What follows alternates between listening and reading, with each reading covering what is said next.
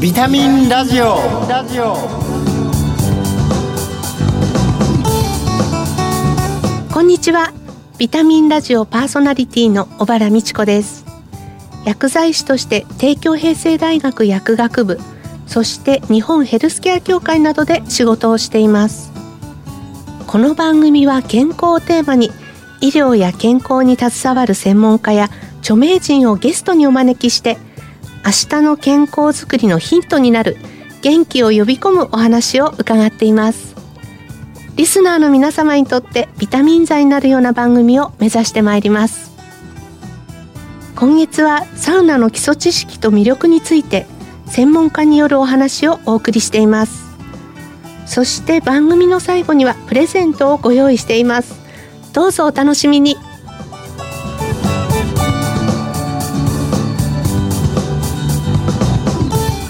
ビタミンラジオ。この番組は命をつなぐサラヤ株式会社の提供でお送りします。ビタミンビタミンラジオ。全国的なサウナブームで今各地にサウナ施設が続々と生まれています。今月のゲストは医師で日本サウナ学会代表理事の加藤康隆さんです。よろしくお願いいたします。よろしくお願いします今月の特集テーマは医師が教えるサウナの楽しみ方です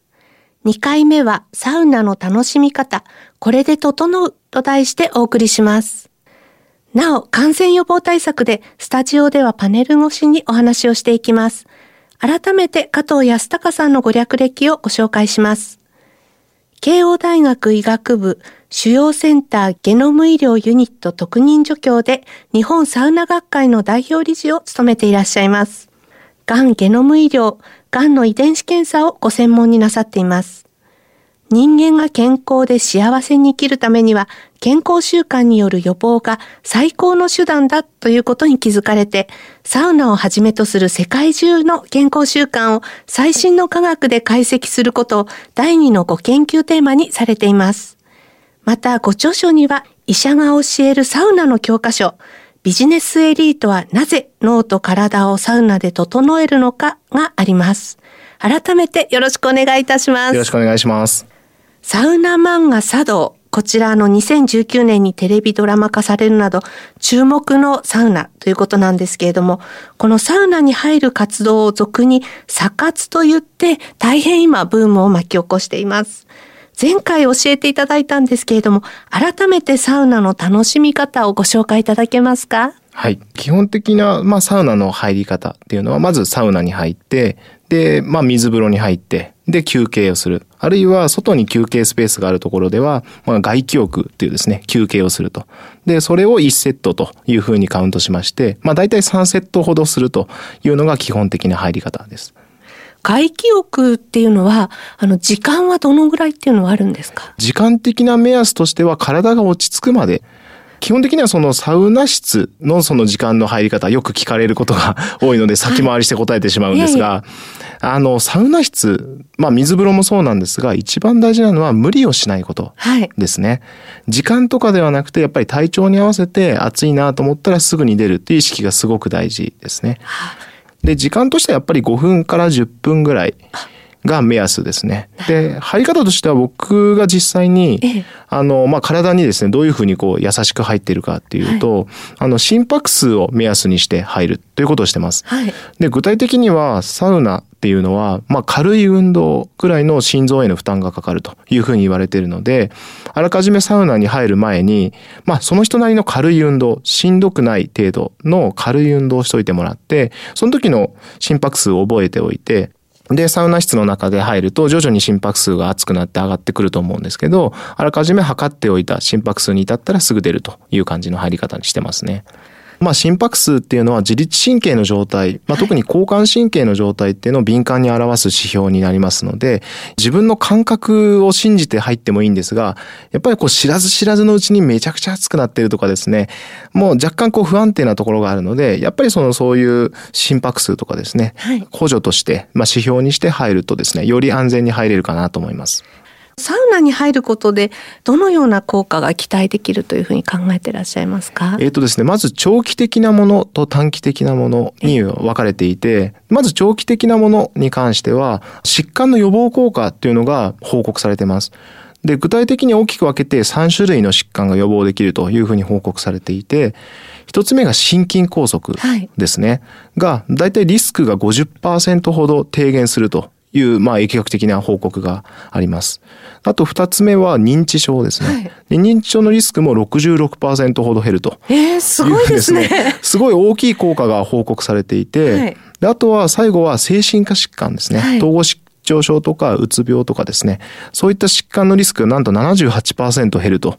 いうような報告があるので、ええ、あの、かなりですね、予防医療的な長期的な効果っていうのはサウナは見込めるんじゃないかなと思います。いわゆるサウナに入ると整うというリラックスした状態になるというふうに、あの前回もちょっと整うっていう単語が出てきたと思うんですけれども、この整うという感覚、改めてどうしたら得られるのか教えてください。はい。まあ実際にどんなことが体に起こっているのかというとですね、実際に整うをですね、いろんなこうデバイスで測ってみているんですが、はい、あの一番効果が大きかったのはやっぱ自律神経の活動ですね。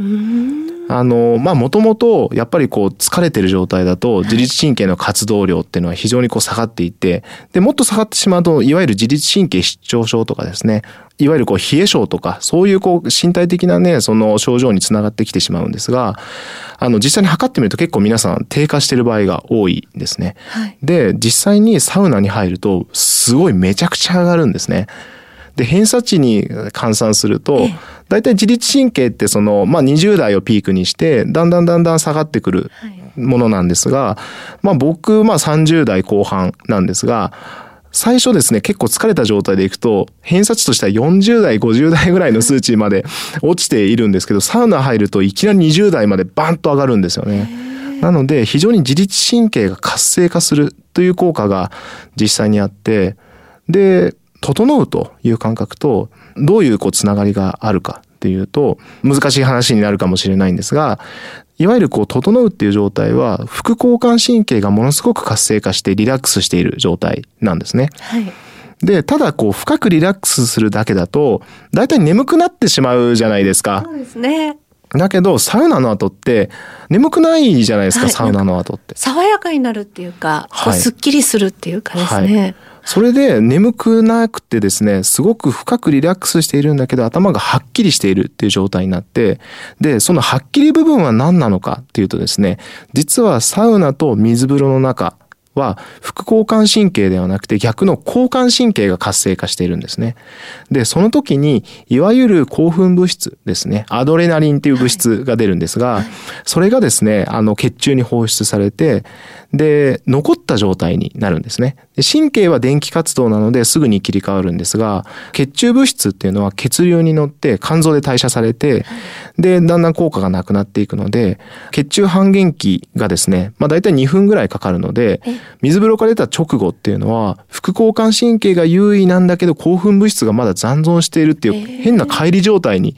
なるので、だからこうすごくリラックスしているんだけど、なんかこうはっきりしてて、いわゆるこうアスリートのゾーンみたいな状態になるのかなと思うんですよね。あの心地よさっていうのはそこにあったんですね。そうですね。前回ちょっとあのお伺いしたロウリュについても少しお伺いしたいんですけれども、熱したサウナストーンに水をかけて水蒸気を発生させるということなんですけど、このロウリュについて今すごい人気ですよね。そうですね。やっぱりこうフィンランドスタイルのサウナっていうのがやっぱりその注目されていて、で、まあ、いわゆるロウリュって言われるものがですね、やっぱりこう自分でちゃんとこう蒸気をこう発生させられるので、こう自分の体に合った好みのそのコンディションが作り出せるってことで、まあ非常に最近こう再注目されている、まあサウナの形式ですね。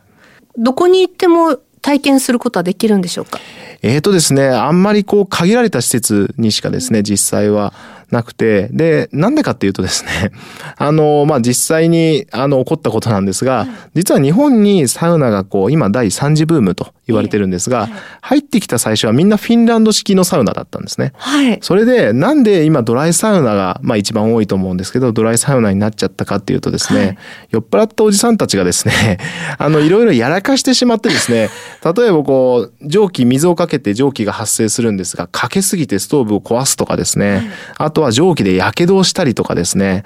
いろんなこうトラブルが起こってしまって、で、トラブルを回避するために、やっぱりこう施設側は徐々にロウリュができない施設が増えてきてしまって、ほとんどドライサウナになってきちゃったというですね、悲しい歴史があるので、やっぱりこう、ロウリュ非常にいいんですが、ええ。ちゃんとですね、やる側も、僕サウナのリテラシー、サテラシーって呼んでるんですけど、かけすぎね、サウナストーンが、まあ、冷たくなって、熱くしたいからいっぱいかけたい気持ちはわかるんですが、サウナストーンが冷えちゃったらしばらくかけないでちゃんと温めておくと。で、もうバーバーかけすぎてしまうと、ストーブが壊れる原因にもなりますし、良くないですし、あとはかける場合にも、周りの人がね、その、同じことを思ってるかわかんないので、ちゃんとみんなにこう確認してから、ロウリュしてもよろしいでしょうかっていうふうに確認してからやるとかですね。そういうこうリテラシーが求められるものかなと思うので、やっぱりこうセルフロウリュができるサウナって貴重なので、ちゃんとですね、あらかじめそのマナーっていうか、再確認してから行くっていうのが大事なことですね。で、やっぱりそのマナーって非常に大事で、例えばコロナの対策にもそうだと思うんですが、ちゃんとこう喋らないとかですね、距離を取るとか、そういうこう、あとは水風呂に入る前に体を流すとかですね、あとはその休憩スペースで、例えばこう椅子をこう洗ってから次の人にこう渡すとかですね、そういうこう基本的なマナーっていうのを、まあ、もう一回ですね、確認してから入るっていうのが非常に大事ですね。そうですよね。はい、サウナに入った後、なんか肌に赤いまだら模様が出ることがあって、これが甘みと呼ばれているようなんですけど、これは危険な状態なんでしょうか？えっ、と、危険ではないのですが、ただですね、あの、甘みを出すために、それやりすぎるとですね、あの、内出血してですね、後に残ることがあるので、整った結果、出るのは構わないんですが、それをですね、もうひたすらエスカレートさせていくっていうのは体に悪いので、おやめになった方がいいかなと思います。なるほど。ちゃんと自律神経が働いてるなっていうのをこう確認するだけなので、甘みがたくさん出たら偉いとかそういうことはないので、ちょっとこうね、確認して、で、甘み出たらよしよしっていうぐらいで使うのがいいかなと思います。ありがとうございます。あの、このサウナは熱中症にも効果的というふうに伺ったんですけれども、実際サウナ上がりの例えばドリンクとしてはどのような飲み物がおすすめで、熱中症に効果的っていうところはどんなところが効果的なのかも教えていただけますか？はい。まず、暑熱順化っていう考え方があって、まあ、いわゆるこう、暑い環境に体がどん、どれくらい慣れているのかっていうことが、もう表す言葉なんですが、実はこれまでの論文報告で、サウナに入るとですね、あの、体温の上昇が0.4度から0.5度ほど抑えられるという報告があるので、やっぱりそのサウナに入って自律神経の活動を高めると、やっぱりこう、体のですね、あの、温度を保つ機能が高まるので、熱中症予防になるんじゃないかなと思います。では、あの、最後に番組恒例の質問なんですけれども、加藤先生のビタミン剤になっている元気の源を教えてください。はい。それはもちろんサウナですね。そうですよね。はい、サウナを愛していらっしゃるような感じなんですけれども、これからもサウナを楽しむ皆さんたちが増えて、予防にね、つながっていくといいなというふうに思っております。今月のゲストは医師で日本サウナ学会代表理事の加藤康隆さんでした。お忙しい中ありがとうございました。ありがとうございました。では、ここで健康や衛生、環境に関して役に立つ生活情報をお伝えします。ビタミンラジオプラス。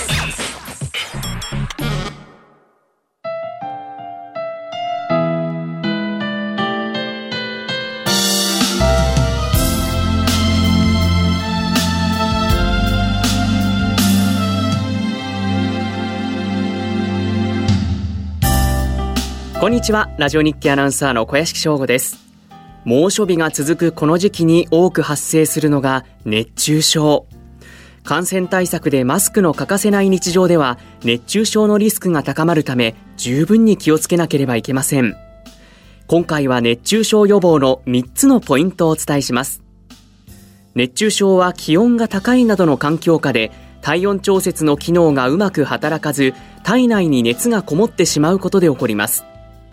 感染対策のためマスクを着用している時にはできる限り暑い日や時間帯を避け涼しい服装で出かけることがおすすめです。厚生労働省では屋外で人との十分な距離として2メートル以上が確保できる場合にはマスクを外すことが推奨されています。周囲の人との距離を十分に取れる場所でマスクを一時的に外して休憩を取りましょう。次に室内での熱中症予防のためのエアコンの活用です。日当たり状況や建物状況によって暑さの感じ方は変わりますので部屋の環境に合わせ室温調整をしましょう。また一般的な家庭用エアコンは空気を循環させるだけで換気を行っていません。新型コロナウイルス感染症の対策のためには冷房時でも換気を行う必要があります。窓とドアの2箇所を開けたり扇風機や換気扇を併用するなど工夫をして換気を行ってください。換気をすると室内の温度が高くなりがちなのでエアコンの温度設定はその都度調整するなどしましょう。最後に水分補給です。室内でゆっくり過ごしている時でも体は常に少しずつ汗をかいて水分を失っています。喉が渇いていなくてもこまめな水分補給を心がけましょう。1日あたり1.2リットルコップおよそ6杯分が目安とされているので1時間ごとにコップ1杯の水を飲むことを習慣にするなど毎日続けることが大切です。水分の他にも塩分も忘れずに。毎日の食事を通して程よく塩分を取るほか大量の汗をかくときは特に塩分補給をしましょう。ただしかかりつけ医から水分や塩分の制限をされている場合はよく相談の上その指示に従ってください。バランスの良い食事やしっかりとした睡眠をとることが大切です。体調管理をして残りの夏を乗り切りましょう。それではまた次回ラジオ日経アナウンサーの小屋敷翔吾でした。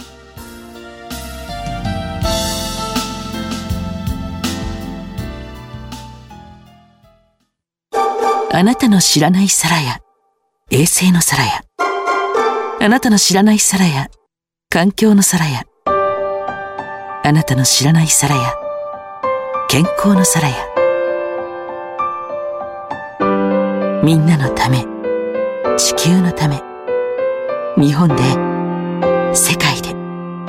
あんな場所で。こんな場所で。